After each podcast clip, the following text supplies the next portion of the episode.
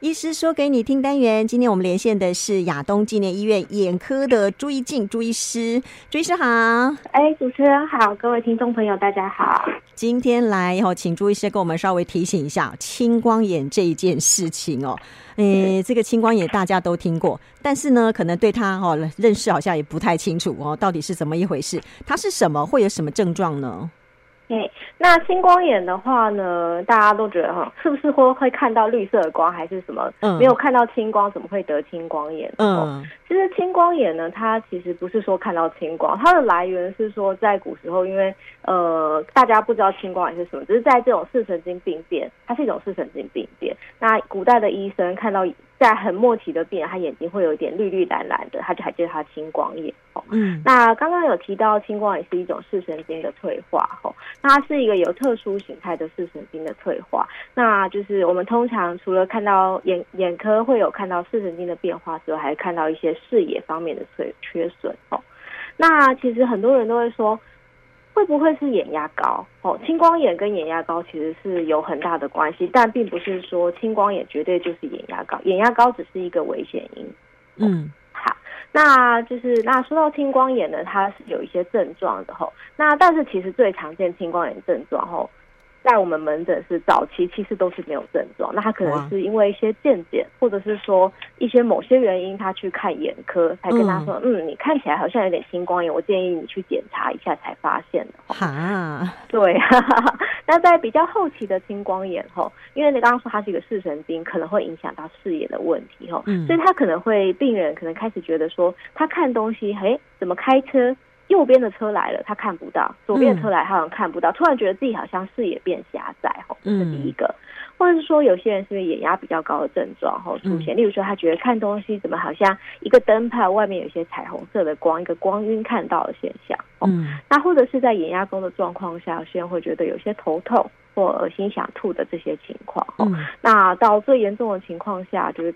视神经退化到最后，可能会出现一些视力模糊或失明的情况。这样，嗯，哇，听起来有一点不知所所措，因为一开始没症状啊。哦，对对对，早期是没有症状啊。那如果已经发展到刚刚朱医师讲的这些有症状的话，哦，他怎么办？哦 好，也就是说，呃，已已经有症，它是一个视神经的退化。嗯，一旦出现视神经的退化，以目前的医疗。医疗还有目前发展来说，我们没有办法让神经恢复到以前的程度。嗯，这就是说，一旦发生了问题，它只会越来越恶化。哇，或者是我们能够让它维持在现状，其实是最好的。嗯，也就是说。就是要做什么？其实最重要的就是不要让它恶化这件事情。嗯，而且能够早期发现，对不对？是是是，嗯、对，早期发现。所以定期的去做一些检查是很重要的。就好像我们身体也要健检嘛，牙齿也要定期去洗牙嘛，眼睛当然也要定期去跟牙眼科医师报道。是是是，尤其是因为青光眼啊，它本身其实是一个算年纪大的人哦，他的。嗯呃，它发生率就会比较高，所以年纪大的人其实会建议，呃，一没有办法一年一次，至少也要两三年做一次眼科的检查。嗯，那除了就是年纪大人之外，就像是呃家里面哦有人有直系亲属有青光眼的，嗯或者是说本身是高度近视的病人哦，其实这都是青光眼的高危险因。所以建议就是这些人至少半年到一年会需要检查一次眼睛。嗯，朱医师会不会有病人问你说，为什么为什么我会得青光眼？我做了什么事吗？对，这个其实是我们在门诊几乎每天都会被问到的问题。哦，那其实青光眼它发生的原因很多哦。那但是其实目前来说，最主要的发现是跟眼睛的压力有关。但是这个眼睛眼睛的压力哈，最常见的说可能的原因就是说眼眼压高。那眼压高，它有一些呃可能的原因啦，吼，那就是因为我们眼睛里面吼是有液体的，那个液体就像是下雨一样，那我们如果液体排出的不好的话，压力就会升高，吼，所以它有可能是跟我们眼睛里面那个眼睛的水排除的通道有关。但是这个通道到底为什么它会比较狭窄呢？其实很多其实是不明的原因啦，吼，不明原因它变得比较狭窄，所以眼压升高，或者说呃其他的原因，例如说刚刚说的遗传啊，或者是年纪吼增长，都有可能会改变它那个呃防水通道排除的的那个机制这样吼。嗯、那再来有些眼球结构比较狭窄的病人吼，他也他的那个就是刚刚说的那个排水通道也可能会比较狭窄，他也比较容易出现眼眼睛眼压升高的状况吼。嗯、那另外刚刚也有说高度近视，高度近视它本身跟青光眼也有很大的关系。那另外还有一些哈，其实我们现在文明病吼，高血压、糖尿病这些，就是对于血管灌流比较不好的，嗯，就是它它对于视神经那边的血液吼，其实它的供应不是很好，其实也是青光眼的高危原因子。啊，所以呀、啊，动一法就进呃，等于说你一点点，然后这个这个就影响到那个，然后那个就连锁反应了。是啊，对。啊，对啊，对，没错。哦，所以其实原因很多啊，不能没比比较不能够归咎说是单一原因这样。嗯、OK，好，但刚刚提到这些危险因子哦，可能自己就要知道说，哎，我可能是比较高危险的族群哦，那做检查的呃那个密度可能就要稍微的呃留意一下，对不对？哦？好，那治疗方式呢？因为刚一开始医师医师讲到说，我不能够可能不可逆了，但我希望能够就是不要这么快的恶化啊，不然我看不见很麻烦呢。是是是哦，那就是说青光眼的治疗方式哦，第一个我们。我们能够改变，刚刚说的年龄不能改变，嗯、那遗传的因素不能改变，眼球的结构我们基本上也不太能够改变嘛。嗯、高度近视已经成既成的事实哈。嗯、那能够改变的大概就是只有我们的眼眼压哈。刚刚说高眼压是就是青光眼的危险因子，也是其实也造成青光眼会恶化的一个比较重要的原因，这样子吼，嗯、所以目前来说，对青光眼的治疗都是在着重在眼压的控制这个部分。嗯，那通常在第一线的治疗后，我们都是使用眼药水然后药物的治疗。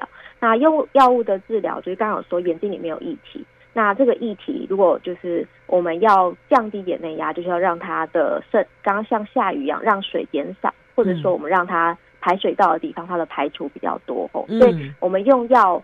用药能够就是以这两个方式来降低眼内压。嗯、那假如说有些病人对于药物的反应没有这么好，或者是说他因为药物多少都会有一些药物副作用吼，那有些病人没有办法接受这些药物副作用，其实可以考虑用一些镭射治疗的方式吼。嗯、镭射治疗的方式也能够就是增加防水的排除。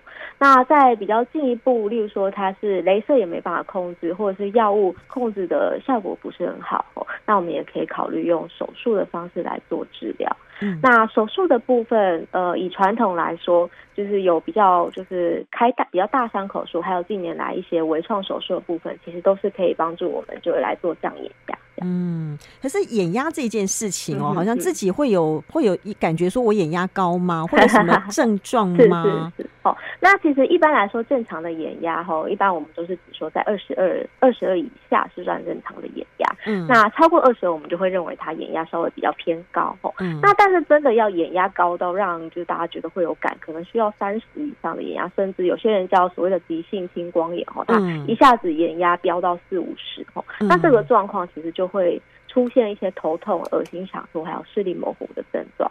嗯、也就是说，刚刚说的大概二十几个眼压吼，其实其实大多数是没有症状的。嗯、哦，那通常还是。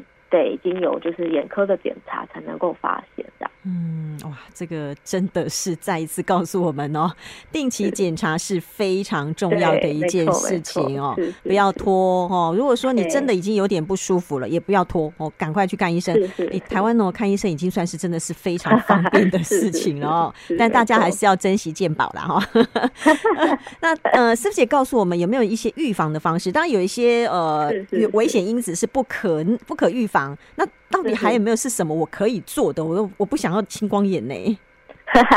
OK，那就是第一个，就是当然就是从小就要开始让自己不要高度近视嘛。哦，对，小时候、嗯、就是小时候，我们现在就是大家都很很推，就是要做近视的控制吼。所以、嗯、呃，能够就是预防最重要的事情，就是让这些危险因子减少吼。嗯、那所以就是小朋友就是要。